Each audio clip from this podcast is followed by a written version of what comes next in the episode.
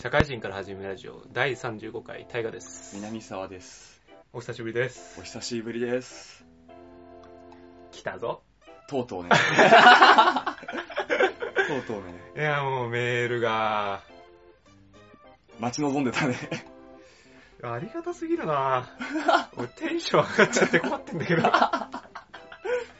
記念すべき初メールがねテンション上がった俺もうんもうちょっと長くなるけどオープニングで読ませてくださいよはいオープニングオープニングぜひともね真っ先に紹介したかったからねうんちょっとごめんねぜ全部読んじゃうわ 嬉しすぎちゃってさ論文みたいになっちゃうわオッケーオッケーうんちょっとねお耳汚し失礼しますよはいはい初メールですはい社会人から始めるラジオ様。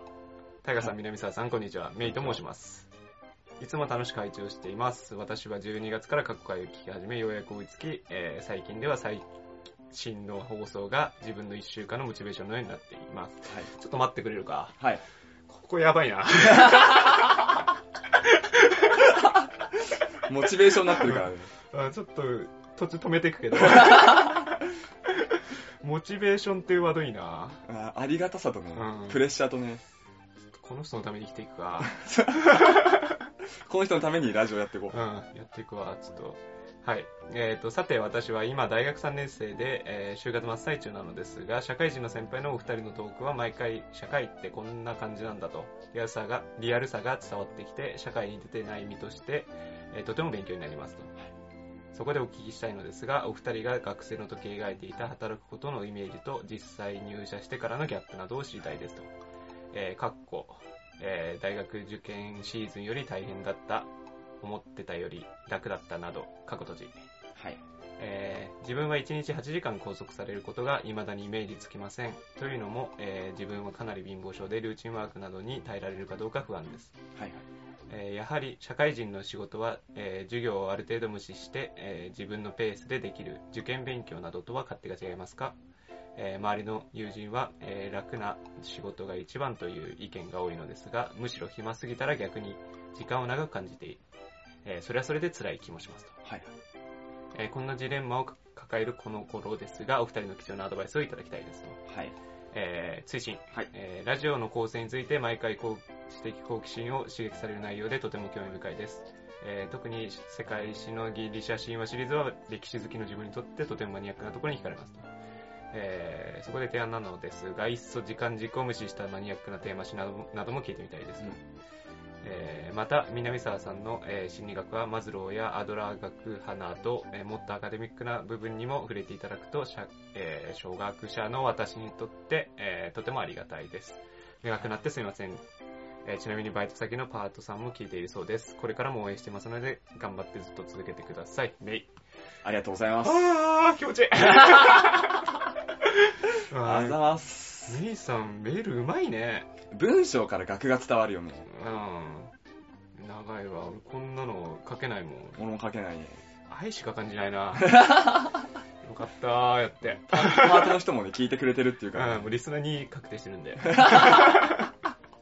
ゼロじゃなかったよかったよかっかたったはよかったですよじゃあちょっと答えていきましょうかいはいはいちょっと長くなるけどねごめんねそこはねうんちょっとしょうがないえーっとえーっとどうですか働くことのイメージと実際入社してからのギャップとかうんありますかねあるあるねギャップはねギャッタギャップがあるっていうかさあのバイトしてたんだけどさ大学時代、うんまあしてる人多いと思うんだけどさうんバイトしてる時ってさまあ上から命令された通りやればいいじゃん。うんあ、つっても俺ファーストフード店だったからさ、うんもう、なんか作り方とかもさ、接客の仕方とかも全部マニュアルに入ってってさ、うんやり方、こうやってね、こうやってねっての全部や教えてくれるわけじうんうんゃん。単純労働って言い方がなんか不適切かもしれんけど、うんうん単純労働じゃうんん。自分で頭考えなくていいみたいな。うんっていうのから、社会人になったら、あれ、あれよ、ちゃんと自分で考える知的労働みたい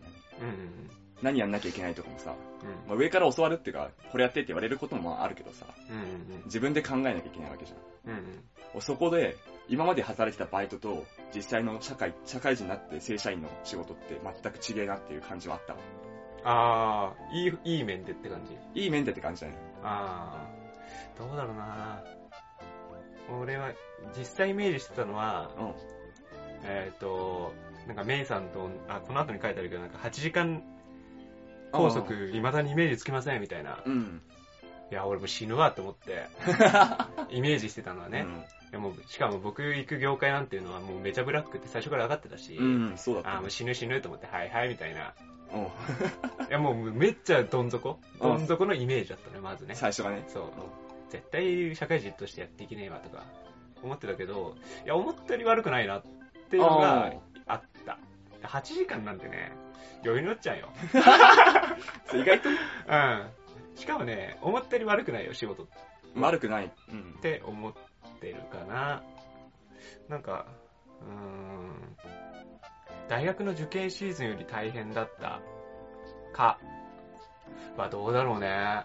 俺は受験の方がね、俺も辛かったな。辛かったな。いや、何が辛いって受験勉強ってさ、個人戦じゃん、完全に。うん。うん個人戦でさ、あの、一日の勉強量みたいな。うん。うん。何時間とか、あの、何ページまで問題集解くみたいなのはあるかもしんないけどさ、ノルマみたいなのないじゃうんん。どこまでやったら今日はおしまいで終われるみたいうん。うな。んうんないからさ、そこ全部自分で判断しちゃうじゃん。うん。うんいかようにもサボれるし、うん努力もいかようにもできるみたいな。うん自分律する大変さがあったわ。受験勉強の方が。そうなんだよね。あの、受験勉強って、あの、要は闇、闇じゃない その、未来が見えない系うん、そうそうそうそうそう。なんだろうねこう受かるか受かんないかも分かんないために頑張ってるし、うんじゃあその先なんだっつうのもよく分かんないじゃん、そ うだね。うん、もうよく分かんないまま文学部受けたりだとか法学部受けたりとかさ 経済経済学学部とか部ね。受けてるわけじゃない、うんそれ僕もよく分かんない学部行ったけど あのそういうのの先行きの不安と頑張ったことがちゃんと反映されるかの不安みたいな、うん。すごいあるけど、まあ、仕事はまあないからねそういうのそうだね。まあなんかこう、時間的にはきついかもしんないし、体力的にきついかもしんないけど、謎の包まれてる感もある。そうそだうね。そうそう。っていうのは、多分、それ精神的な余裕っていうのはめちゃくちゃ重要なんだよ。うん。あの、暮らしてて。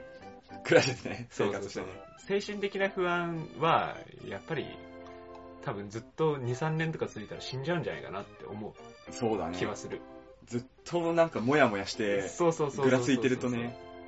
で。仕事でもやんなきゃいけないっていうのが決まってるし、うん、そうそうそうそう。うん。なんか頑張れば評価される し。うんいい環境ですよ。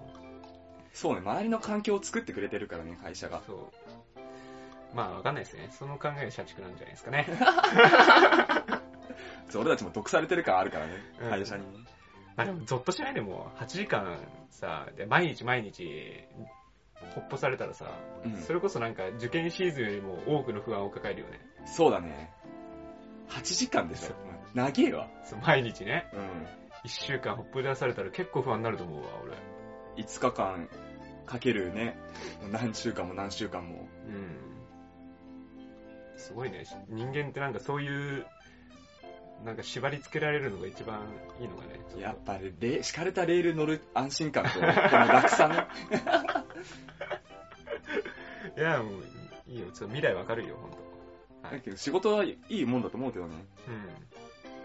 まあ、あと、あれだね、ルーチンワークなどに耐えられるか不安っていうのと、えっ、と、まあ、授業、ん社社会人の仕事は、うん。授業をある程度無視して自分のペースでできる受験勉強などと勝手が違いますかと。うん。まあ、勝手はね、なんかさっきもちょっと言ったけど、全然違うよね。うん。いや、違うね。まるで違う気がするんだよね。もう、目標設定を自分でするじゃん、受験勉強は。うん。会社がするからね、目標設定を。まあまあ、会社もするし、自分たちで決めるってのもあるけど、あの、振り回されとか全然違うと思う。その、関わる人がいて、そうね。受験勉強はね、自分で頑張ればいいけど、うん。仕事は人がこれやれ言う わ自分がミスっちゃってこれなんか取り戻さなきゃって思わなきゃいけないやらうん。ねえガリガリガリガリ周りが いやほんと振り,、ま、振り回されっぱなしな気がする僕は、ああ、タイガーのとこは。うん、自分のペースで仕事できるのってほんと夜になってからみたいなあ話な気はするからねもうなんか、あそこでこういうこと決まってっから、みたいな。 ああ、そう、あるそうあるあるだわ。なるほどね、みじたいな事。後報告かよ、みたいな。 うん、もうしょうがないじゃないですか、もうこうやって決まっちゃってるんで、みたいな。あるあるだわ。なるほどね、みたいな。みたいなところから、あじゃあ自分はじゃあこうできますね、みたいな話とか、やるとかね。まあ、そうよ。仕事は最善を尽くすっていうのが一番あるなって思う。現場としてはね。その働いてる時はね、あ最そうそうそう善尽くしてっていう。人に、人にバンってやられたやつとかの最善を尽くしたりだとか、何か決まっちゃってるものををどう最、最善していくかみたいなね。 あだいぶね、そう、そこのね、頭使う感がやっぱ違うと思うからね、仕事の時の方が。ーうん、使ってる頭も違うと思うしね、そうね。受験勉強の時とね。わかんない。わかんない日本語とか忘れちゃったもん。俺忘れちゃっ英語とかわからんわ。た。わかわもう忘れたねう。んだからもう、社会人になって仕事するとね、受験勉強の辛さたるやみたいな思い返すと、重要だと思うけどね、受験勉強は。うん。いやもうそれはね、あんな苦行耐え抜いたらもうなんか何でもできる気がするけど。うん。あれでもさ、うん。メイさん大学3年生だっけ3年生っつってたね。あれじゃん。就活か。就活もったなんだっつってんのか。そうだね。就活の方が辛くない就活さ、やっぱね、あの、面接で落とされた時のさ、自己否定感、努力もできないじゃん。努力もできない。いや、よくわかんないマナー講習とかさ、うん。どうでもいいしさ、ノックは2回だとか3回だとか4回だ とか。いいよ、もう、コンコンコンコンコンやっとけよ、みたいな。いや、就活の方がやっぱきついからね。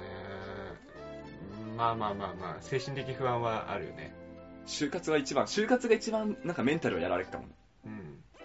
あもう就、そっか、大学3年生でもう就活真っ只中なんだね。またなんねか、うん。12月から今2月ぐらい。あーまあ早く決めちゃってね。遊んじゃってください。遊んじゃってください。うん。まあ僕早く決まったらね、もう5月以降遊べたりするからね。 そうそうそうそう。僕全然ダラダラダラダラしちゃって、就活遅かったん で。俺も遅かっそた。うもう、結構な企業終わってたりとかしてたからね。その 時受付終わってます。あ、そうなんのみたいなとこもあったんで。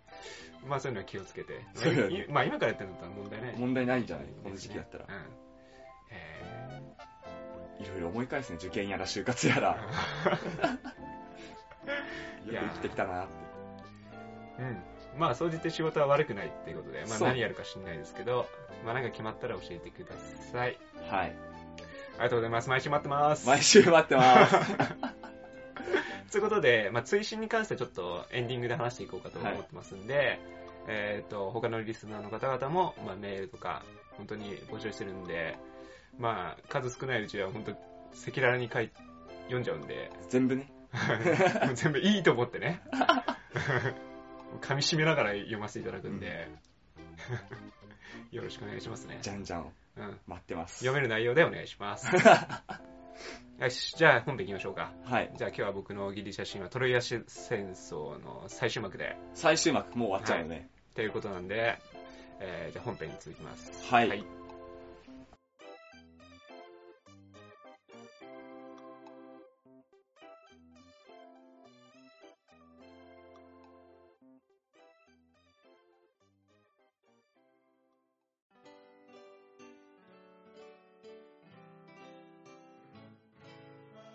はい、本編です。はい、お願いします。まず謝罪から入らせていただこう。謝罪からね。 お詫びと訂正からいこう。うんまあ、アキレウスの親友はパトクロスじゃなくてパトロクロスというところで、パトロクロスねうん。、ちょっとね、読みにくいわな。っ読みにくいよ ね。カカタカナはね。ていうところでした。はい。で、じゃあ早速、えートロイア戦争入っていきましょはい。う。で、えっと、前回どこまで話し話したかというと、まあ、トロイア戦争のきっかけがあり、はいやそれを受けて、えーギリシャ側はギリシャ陣営、えーギリシャの戦士たちを集めますと。はい。で、トロイア陣営も当然、えーと集まってきて、じゃあこれから、えー戦争がは始まろうかと。はいてはかもう始まってますね。っていうところ で、まあ戦況が動いてくるところから話していこうかなと思ってます。い。はい。で、えっと、前回ですね、覚えておりますでしょうか、クルセウスっていう人が、はい。えっと、ギリシャ側に、えー捕虜として奪われてアポロンが怒ってみたいな話がはいはい。あったかなと思います。まあこれ、えっ、と、ホルトさんのアガメムノンですね、ギリシャ側の総大将はいですと。で、で、まあ、えー疫病がすごい流行っちゃったから、はいはい。アポロ怒っちゃったから、クリスエス返さなきゃね、みたいな話で、まあ返したんですわ。はいはい。うん。まあでもね、捕虜いなくなっちゃったアガメムノン、ちょっと人肌恋しくてさ、みたい な。あり、あり、はい。テロがあり、ちょっと、捕虜が新しく欲しいなとはいはい。思うわけですよ。で、アキレウスもね、捕虜を、えー取っていて、ブリセウスというはい捕虜いたんですが、アガメムノンはね、総大将なんでね、欲しいと。はい。もうアキレウスも、なんでやと、なんでやと。うん、怒っちゃってさ、戦闘するの嫌になっちゃって、アキレウスが。あ、戦闘するのうん、放棄するのね。そう、鎧脱いじゃってさ、うん。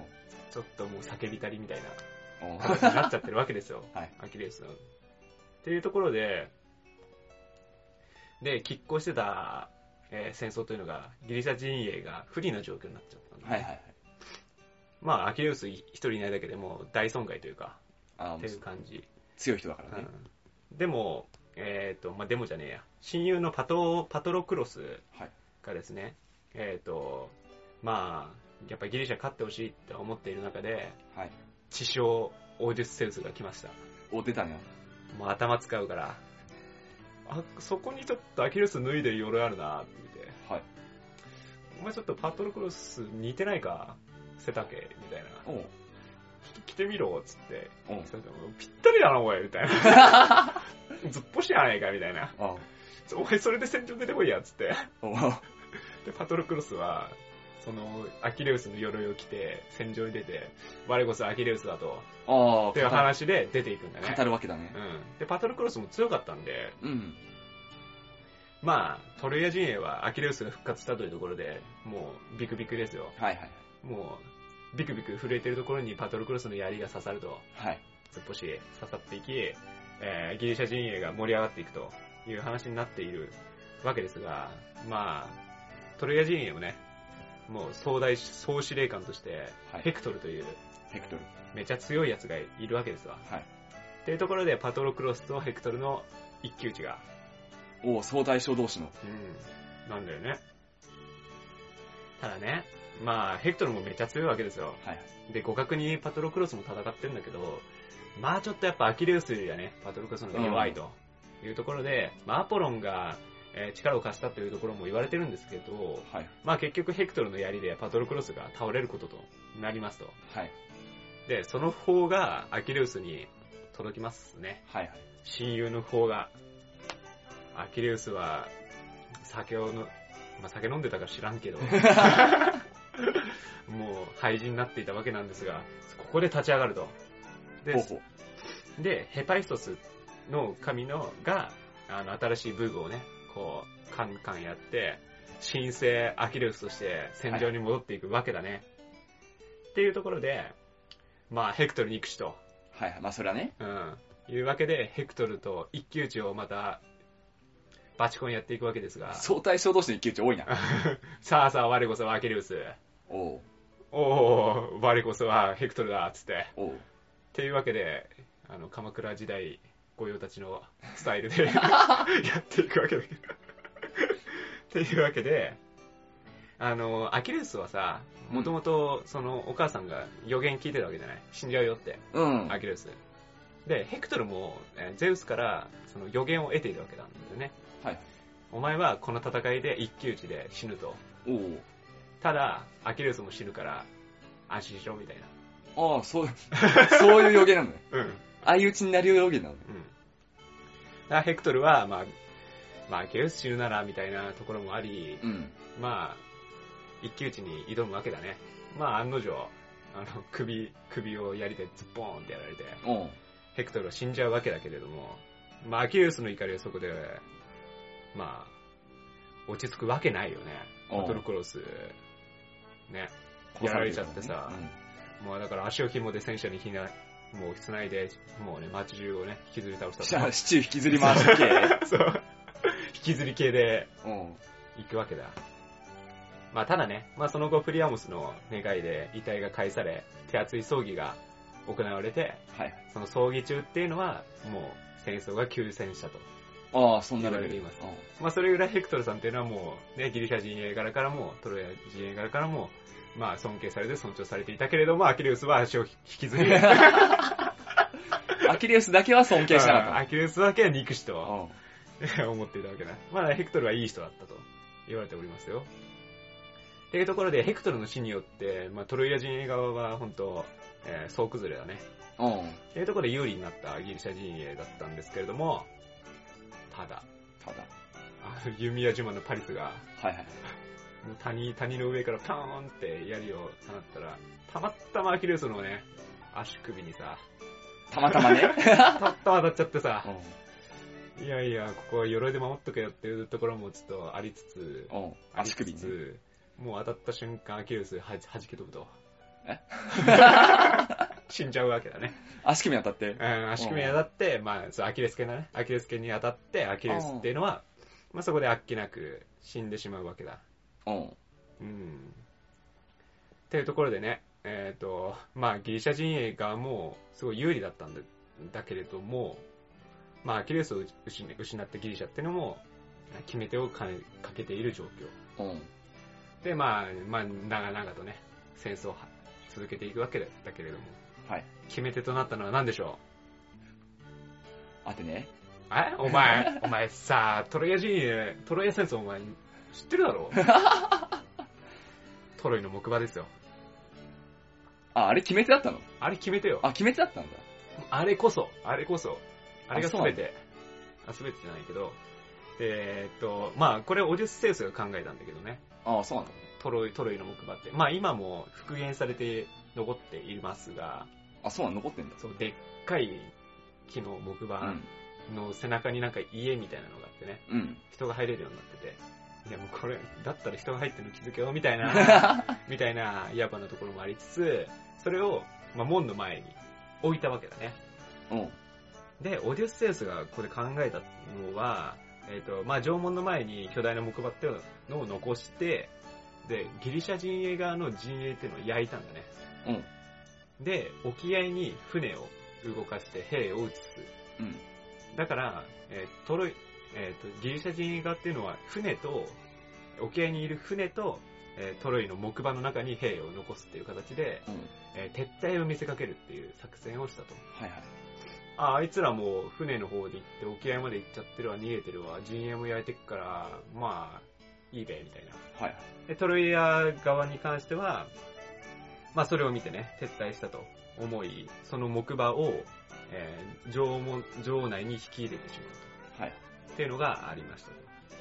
で、えっ、と、まあ、ここでね、えっ、と、新刊の、えっ、と、アポロの新刊のラオコロン、ラオコーンと、えっ、と、前話したカッサンドラはいはい。は、えっ、と、それを入れちゃダメだと、最後まで否定したんだけれども、まあ、カッサンドラはね、えっ、と、もう信じてもらえないっていう、えっ、と、なんか魔法もかけられあてー、呪いあったね。そうだ呪いかあ。った呪いもかけられてるし、えっ、と、ラオコロンに関しては否定をしたんだけれども、その後、えっ、と、海、海から来た大蛇にね、うん食われてしまうと。ほうほう。まあ、それ見たら、みんなは、えー神のたたりだと思うわけだね。はい。それはもう神様の、そのトロイの木馬は、捧げ物だと。はい。っていうのを信頼づけてしまった出来事なんだけど、実はその大蛇っていうのはポセイドンが出していたみたいな。へー。話もあったりとかしますとそうしてみんなは、えっ、と、信じきってしまって、トロイア勝利のどんちゃん詐欺をもう夜中までやってしまうわけだね。はい。まあ当然、酔いつぶれた皆さんはお眠りになられて、はい。で、そろそろいいかと、トロイの木馬が弾け、ギリシャ、ギリシャ陣営はみんなに切りかかると。はい。で、沖合に出ていた、えー、大、大軍団も戻ってきて、うん。トロイアの人たちをめったらしにすると。だから朝を迎える頃には、えートロイアというのは壊滅状態はい。と。だからその、まあ決め手にか,、えーかけていたギリシャの戦いというのも、ここで全てが終わってしまうと。はい。という形になっていますと。というところで、えっ、と、まあ、ここでトロイアの戦争っていうのは終わりになるんだけれども、はい。えーオデュッセウスっていうね、自称。そう地匠は生き残ってるわけだね。はい。メインの。なので、まあ、そいつは、今から、その、大量の捕虜であるとか、は大い。量の戦利品っていうのを持って、えー古国イタケというギリシャのところに戻る旅に出かけると。戻るたびに。そう、戻る旅に出るんだけれども、はい。てんてんてんっていうあスー、トーリーが、 長いんだわ。長いんだこ。つの旅。多分トロイア戦争より長いね。あ、そうなんだ。トロイア戦争より長い旅、年月的には。あ、そうなんそんな長いことや旅してんのそうそうそうそう。故郷に帰るってことだよね。故郷に帰るんだけど、しかも結構近いからね。 もうね、バカなんだよ、いろい ろ。っていうのがあるんで、えー、それを、えーっとね、次話していこうかなと思いはいます。。次回ね。ここで最後の謝罪だ。どうしどうしたオデュステスの旅は1回じゃないね。あと2回やるんで、 あー、なるほどね。この2回をもってギリシャの、えー、ギリシャ神話の終わりというものを迎えようかなとはいはい。思っておりますんで、あと2回、長いですが、お付き合いください。はい。っていうところですね。はい。なるほどね。うんじゃあ、エンディングエンでーす。ディングに行きますか。はい。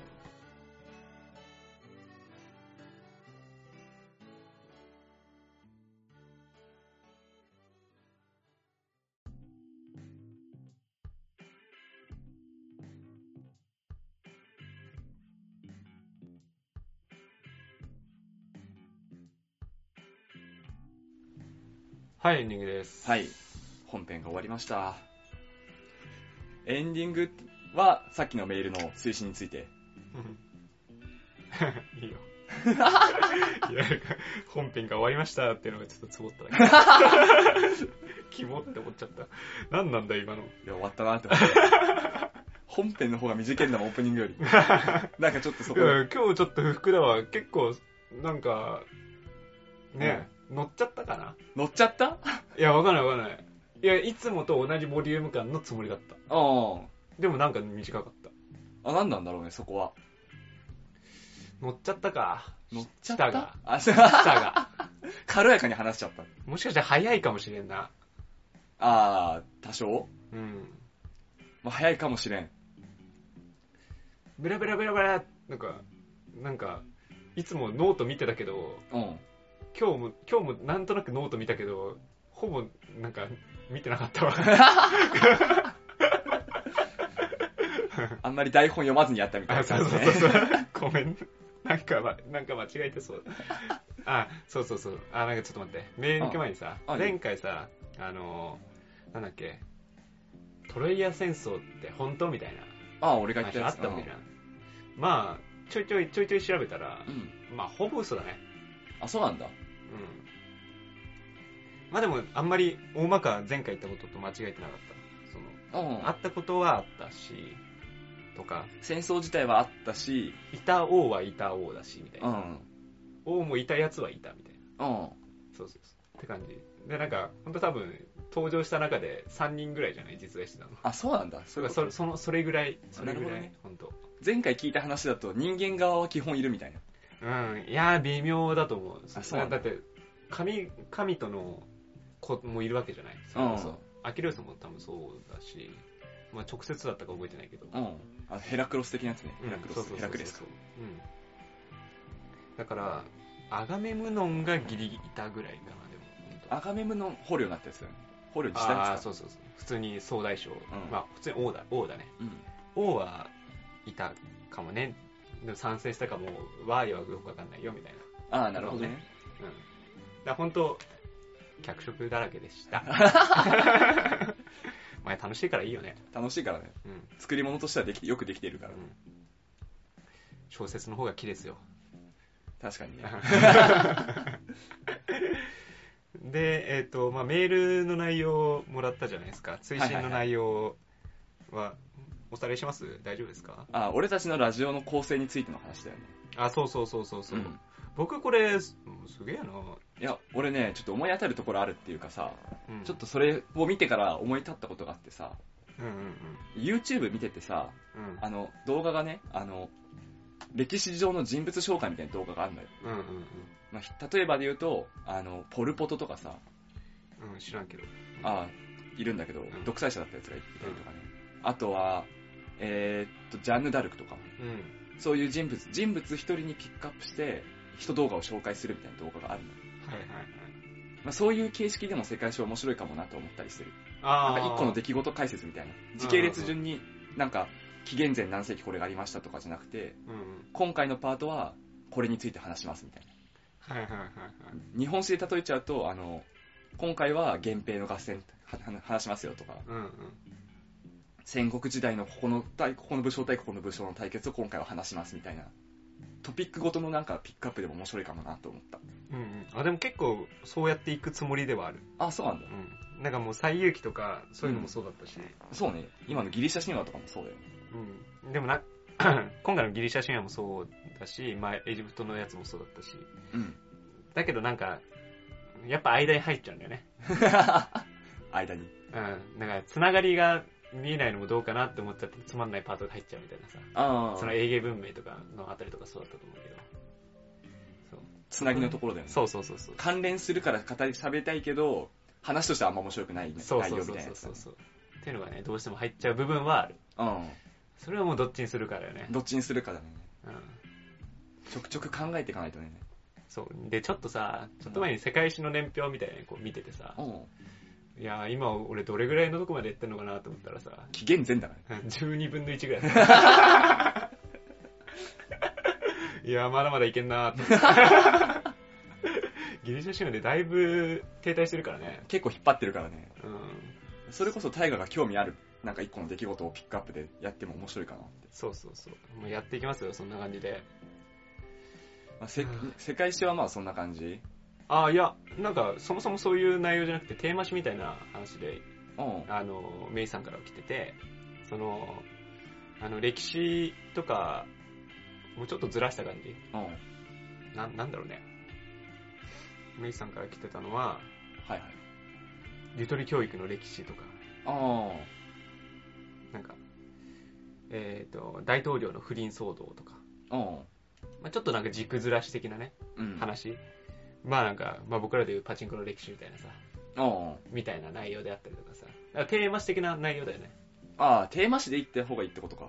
あー、そうそうそう。なんか、横、よ横軸じゃなくて縦軸みたいなね。うん。はい一個のものに対しての歴史を語るって感じでしょ。そうよく日本史もあったじゃん。文学史みたいな。うん。話もまあそうだよね。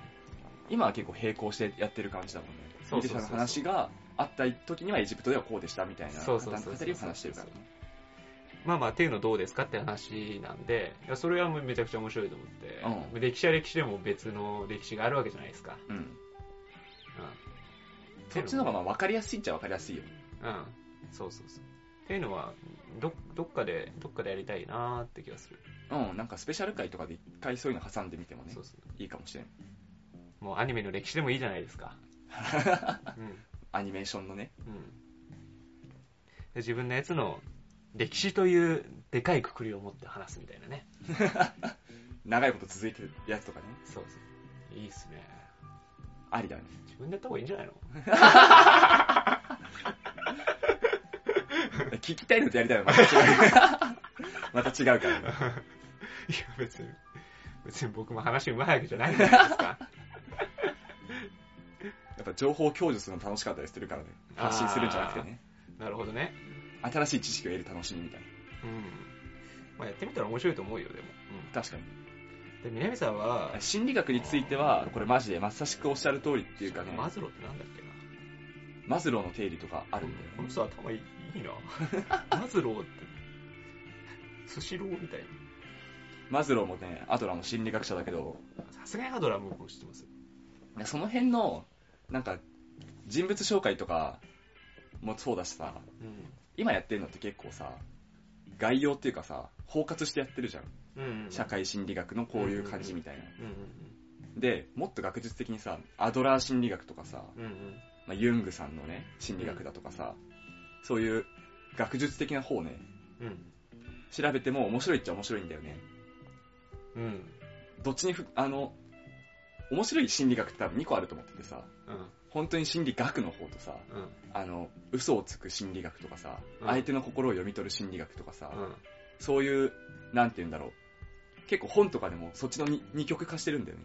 うん。コミュニケーション能力を鍛える心理学みたいな、うん実用書みたいなものと学術書みたいな、うんうん。二分化してて、どっちかに振り切っちゃうのはありかなと思ってる。いやー、まあ、実用書聞いた方が、うん。まあ、気球側としては楽だね。そうね。学術書話してもらっても、 お経でしょ。学術書でアドラーさんはこういう風に定義しました。人間の心とはこうあるものだと定義しました。宗みたいな教じゃん、もうなんか聞いててさ。話がね。まあ、それ面白くできたらいいですけどね。腕が試される。えーそれもぜひやっていただきたいですどっちを望んでるかで、リスナーがね。が。あー心理学って聞いてどっちをイメージするかとか。あー実用書でしょ、普通に。ああ、普通にね。うん。あの、コミュニケーションテクニックだとか。うん。だってもう、暮らしてる人だ、一般でこう、まあ僕も一般人ですけど、一般人で暮らしてると、別に学術書を聞いたって、まあ、なんか数学のさ、三本の、なんか、三方の定義。なんだっけ、 それ言えねえのに言うんじゃねえみたいな。さもう定理みたいな、使わないでしょみたいなうん。やつを聞いてもねとは思うわけだよね。まあそうね。ちょっとでも関連性あるやつを聞きたい。うん。うんまあ僕はなんだって話なんだけ ど。まあ今実際中途半端になってるからねう。んそっちに振り切ってこうかなとはね、ね思うけどね。世界史使えないもんな。世界史はね、あの、イメージみんなするからね。こういうもんだなって。そうね。わかりやすいよね。確かに心理学はちょっとね、どっち振り切るかだよね。確かに。うん。コールドリーディングのテクニックとかね、そういうテクニック系とかね、何それあの、コールドリーディングっていうのが、あの、ホットリーディングとコールドリーディングっていうのが2個あって、ここで話すのなんかおかしい気がする。 おかしい気がするけど、ホットリーディング。占熱く占い師とかうん。が使うのがコールドリーディングだったかな。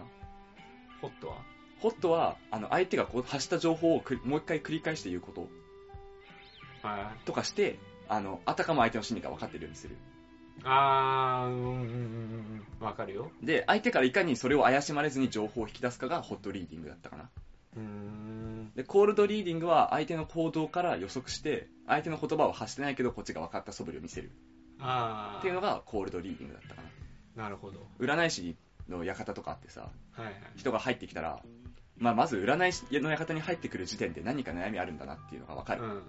プラス、えっと、大体人間の悩みっていうのは人間関係の悩みってなんか以前言ったことあると思うけど、うん。はだから、あなたは恋愛か仕事のことで悩んでますねって聞くのよ。いはい。占い師が。そしたら、当たってるみたいになるじゃん。大来た体人なは。 大体そうじゃん。。大体そうよ。大体そうだから、そこで分かってる風出すっていうのがコールドリーディング。うんうんうん。あー。わかるよ。で、そうなんです、私恋愛で悩んでてって言ったら、恋愛の悩みって言ったら片思いの悩みか、うん、今の恋人の悩みのどっちかみたいなとこあるじゃん。うんうん。だから、あなたは片思いをしているか、今付き合っている彼氏との間に 何か問題があるんですねって言って、当たってるすげえみたいな。うん。大体当たんだろ、つって。そうそう。冷ややかな目で見れば分かるんだけど。っうん。ていう風に、相手の心理をなんかどんどん細かく下に掘り下げていくのがコールドリーディングだったかな。っうーん。なるほどね。ていうテクニックみたいなのを話すのもね、面白いかな。それがいいです。それ話すとね、社会心理学とかとはまた別になっちゃうからね。うでそれこそ、さっきの大河の、あの、縦軸の世界史じゃないけどさ、ん。うん。一個テーマ決めてさ、うん今日はコールドリーディングについて喋りますみたいな。うん。方式のテーマって言ってもいいかな。うん。それがいいな。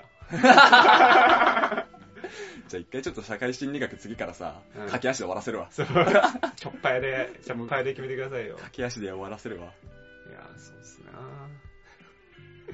確かにそっちの方がね、楽しいわな。うん聞いてていや、ほんと、ラジオの方向性、ただいまブレッブレなんで。ブレッブレだからちょやり、やっていく中でどんどんずれてくんだよね。うん。うんどうにかもん、何回になったら定まんのかね。逆にプレップレの方がいいかもね。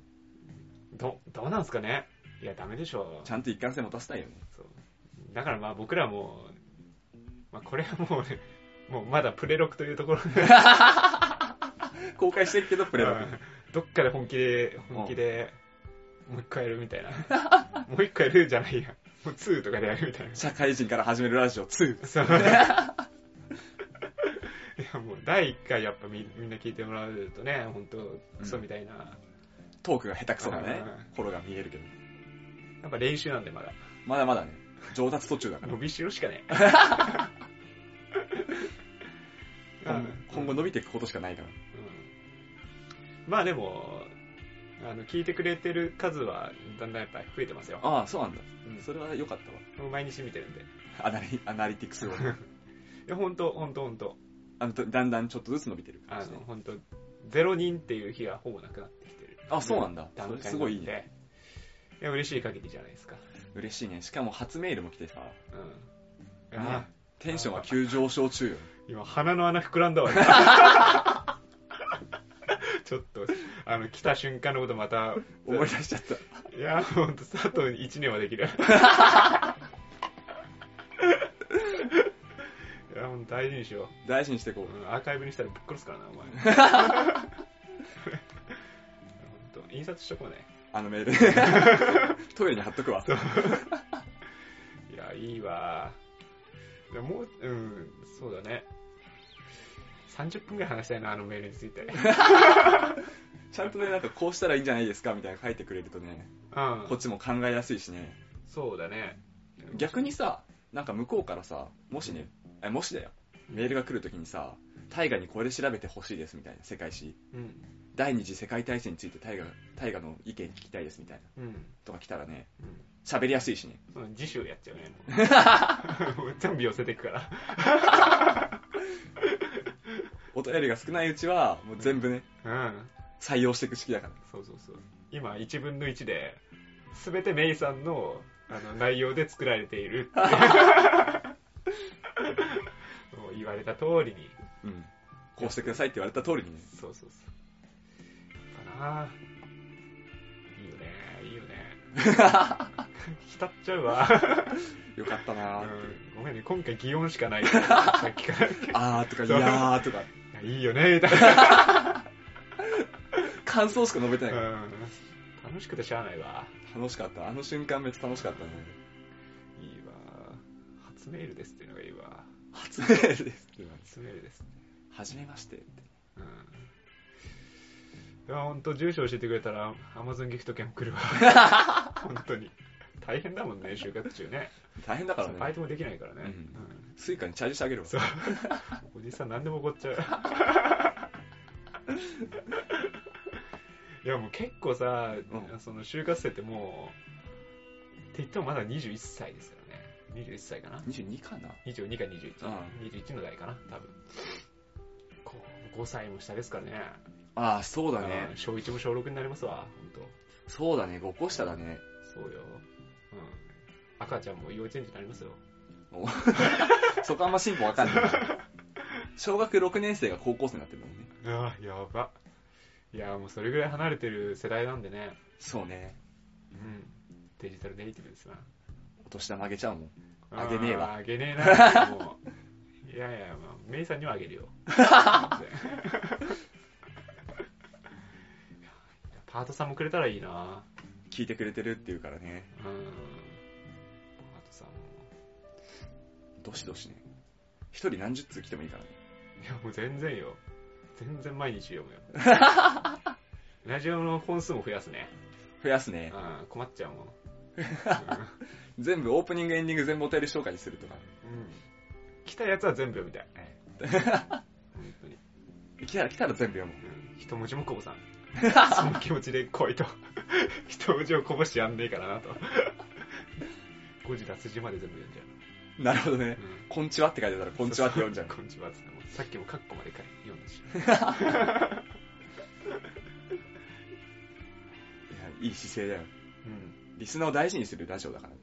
いや、そうですよ。一人、一人の重要性を分かってほし い。あの、各個人がプライドを持って聞いてほし い。視聴者にうんプライドを押し付けてくる。いやいや、そうでしょ。だってもう少ないんだから。あ、母数がね、そう、もう今10人ぐらいしかいないんだから、 10分の1であることを理解してね。住人たちがもうほんとセイントセイヤみたいなもん よ。背負ってるから。それぞれね、一人が欠けてもダメだから。みんなで、そうオールフォーワンだよ。そうそう。フォローミーでいきましょうよ。フォローミー、フォローユーでね。流行ってないけどね。うん。なんか、違う景色見せてやろうぜ。ほ そうだね。ら。うん。かっこよくない。あー力足りねえわ。パワー足りてない。うんやっぱ元気玉みたいなもんじゃん。みんなにから集める感じだよ。そうそうそう。やっぱまだ10人だから、まだあれだけど、こう、100人になったら、多分違う景色見れるよ。 100目指したいもんね。絶対無理だからな。 な、何年かかるいやいや5年後とかいたら100いっててほしいけどねそう結構ねこうすごい長いくやってる人たちいるじゃないうんでなんかキャストボックスっていうアプリがあってほうそのあのあアイえっ、となんなんだっけあの、うんえーポッドキャストじゃなくてはいもポッドキャストで聞けるアプリがあって、ほうそれ見るとなんとなくなんかそれがアナリティクスにつながってるか全然知らんけど、うんなんか聞いてる数っていうのはなんとなく見れるのようん再生してる人は何人ですみたいなうあんの普通になんかすごい長い人とかすごい流行ってるやつとか見るとなんなん何 K とかついててああ 10K で1万とかそうそうそうそう、うん 10K とか余裕でついててうん僕と僕らの見ると60とかついて るそういやだから桁が違うのよって思って全然違うもんねそうそうそうまあそこまでやるのにいろいろ頑張んないといけないんだけどねうんいいややー頑張んないとダメあもう今回のでもうとりあえずあと1年頑張れるなって思ったいつのメールで1年頑張れるからそう10通来たら10年頑張れるからやべえ いやでもそうよそうよほんとそれぐらいそれぐらいねうんあー同じことばっかり喋ってる気がするなでもねメール来て大河とメール来た来たメールについて話すのは結構楽しいかなでしょうんもう一回やる次回のオープニングも 同同じかもしれないいやもうほんとごめんねい今の話も普通にラジオ切ってるところの話だないやほんともう一回喋りたいもう一回喋りたいねしみじみとしみじみと見ちゃうなメールの文面何回も見直すやつうん勉強になるっていうのが素晴らしいいなってれば幸いですって感じだよねこっちもやもっとね腐れ腐れ大河さん腐れ南沢さんこんにちはでも全然大丈夫なんでね、本当もっとちゃんとやれよみたいなねうん、死ねばがあって、紹介するからうん、こんなメール来ましたって危機として そうそうそうああいいなああああーー周りの友人は楽な仕事が一番という意見が多いですがはいむしろ暇すぎたら逆にじ時間を長く感じてそれはそれで辛い気もしますはいはい確かにそうっすねこれはねここのここのとこ述べてなかった気がしたから今ピックア ップしてもう一回読み直してそれねいやわかるどっちもわかるわそれはうあの残業してさ9時半とか10時スタートとかでさうん働き始めてさん、 23時まで残ったらもう嫌じゃんそんなのうんうんそれが毎日続くぐらい忙しいの嫌だけどさ何やっていいかわかんなくてどうしようみたいな状況で8時間も嫌だよねうん、そうそうそうそう。あの、日本中の大多数の人は、まあ、8時間労働を強いられてるっていう前提のもと、うんってなると、1日の中の3分の1ですか、そうそれを仕事をしなきゃいけない、それが暇でいいんですかってうん思うわけですよ。思うねうん、まあ、12時間労働もどうかと思う けどね。うんまあ、それもどうにかどうかと思うけど、まあ、それがね、暇な方がいいんですかみたいな、バカと。うんそんな、そんな甘い話ないという気はしてます、僕は。タイガーってあれ転職してすぐの時さうん、なんか暇すぎて8時間超投げって言ってたよね そう。いや、ほんと暇だった。今は大丈夫今はもう逆に。忙しいあ逆にみたい な。残業万歳みたいな。みたいなとこ今抱えてますけど、急にね、急にいろいろ忙しくなっちゃって。どっちの方が良かっあ今の方が楽しい。たあやっぱりそうかうん。いや、暇な時本当にね、うん不安でしょうがない。うんそれが、わかんないけど、それを不安に思わない人とかが多分、は合ってるのかもしれない、ね。ああもう性分の問題だねうん。いや、不安でしょ、なんか、うんお給料もらってとか、うんし仕事、曲がりなりの、なんかそう、夢が、夢がある会社とかさ、うんその会社なりの夢がどこにでもあるわけじゃない。うんそれで、それでみんな働いてんのにさ、自分が何もしないとさ、不安になるでしょなるねうん、なんか僕仲間外れなんじゃないかみたいなうん話をやっぱ組織なんでね、組織だからうねん、自分だけ同じ方向向いてないみたいなこともやっぱ思うわけで、ああうん、やっぱみんなで一緒になって頑張った方が楽しいよっていうのもねそうね仕事としてあるわけですよ、や俺も転職したじゃんうん。した時にさ最初の方やっぱめちゃくちゃ暇でさ、うん。あの上の人から言われたさうん業務命令みたいなやつがさ自分の会社のホームページ読んどいてみたいなあいや、なんか1時間かかんないけど、みたいな。1日それで終わったのよ。ーあー。どないいせい中ねんみたいな。やほんそうよね。俺も IR 情報とか見ちゃうもんね。会社のホームページ読んで、自分の会社のなんか関連子会社みたいな。うん。とかも全部、なんか調べて読ん読んで、自分の会社の中で何を作ってるかみたいなねう。ん。うん。とかも読んでさ、あとひたすら電話番よ。撮ってもよくわかんないよな。取っても全然わかんないけど。やだわ。で、なんか取って、あの、その会社名、メモって、その会社について、会社のがどういうことやってる会社っていうレポートを書けみたいな。へえ。ってやらされたわ。へえ。で、うちがどう、うちの会社はどういう会社とやり取りしてる会社なのかも知っておいてね、みたいな。うーん。暇だったけどね。うん電話鳴らないとマジ暇だからね。まあまあまあ、暇っちゃ暇だよね。うん。まあ、必要ない仕事だとも思えないけどね。まあ、やっといて損はないけどね。まあ、それ割り振ってくれるだけまだ良かったけどね。 うん。っていうのをやらされるの暇だよね。やらされるの暇だよレポートみたいな。うん。いやいや、何も貢献してないじゃん、みたいなそ。うそれやって会社のメリットないから。そう。今後の自分のためだだけだから。家でできるし。いや、ほんと直近で忙しくなってさ、うん。その忙しくなる直前ぐらいに給与明細がこうありまして、うん。それ見た瞬間、ちょっと涙出そうになったなんもしてない けどこんなもらったみたいな。もん。 すぐ10万ももらってるみたいな。 使う気にな れ。お金を。うん、まあこんな仕事、楽な仕事あっていいのかともちょっと思ったけどね、当時は。当時は。うん、なんか公務員とかになったらそう思っちゃうのかもしれない。うん。いや、そう違うか、忙しいか。この忙しいんじゃない忙しいよね。うん。楽な仕事はどこなんだろう何が楽なんだろうね。な。楽の定義にもよると思うけどね。うん。うん。体、体自体は今楽だ。今も楽だし。ああ、確かに、それはそうね。身体的な疲労はないから。うん。心拍数が上がるときあるぐらいだね。つって、カブ つって、どうこの時間っつって。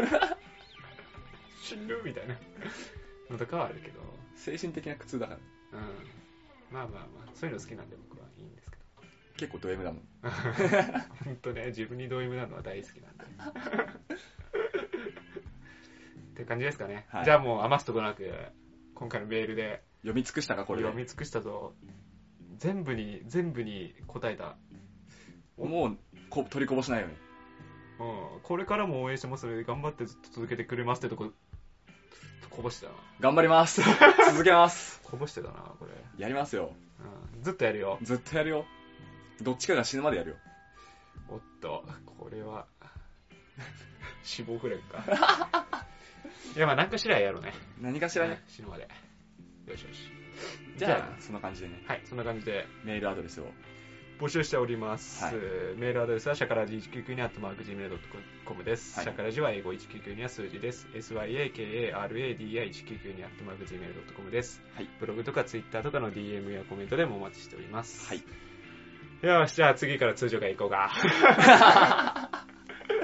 通常会でね。 通常で頑張っていきましょう、はい。お相手は大ガと南沢でした。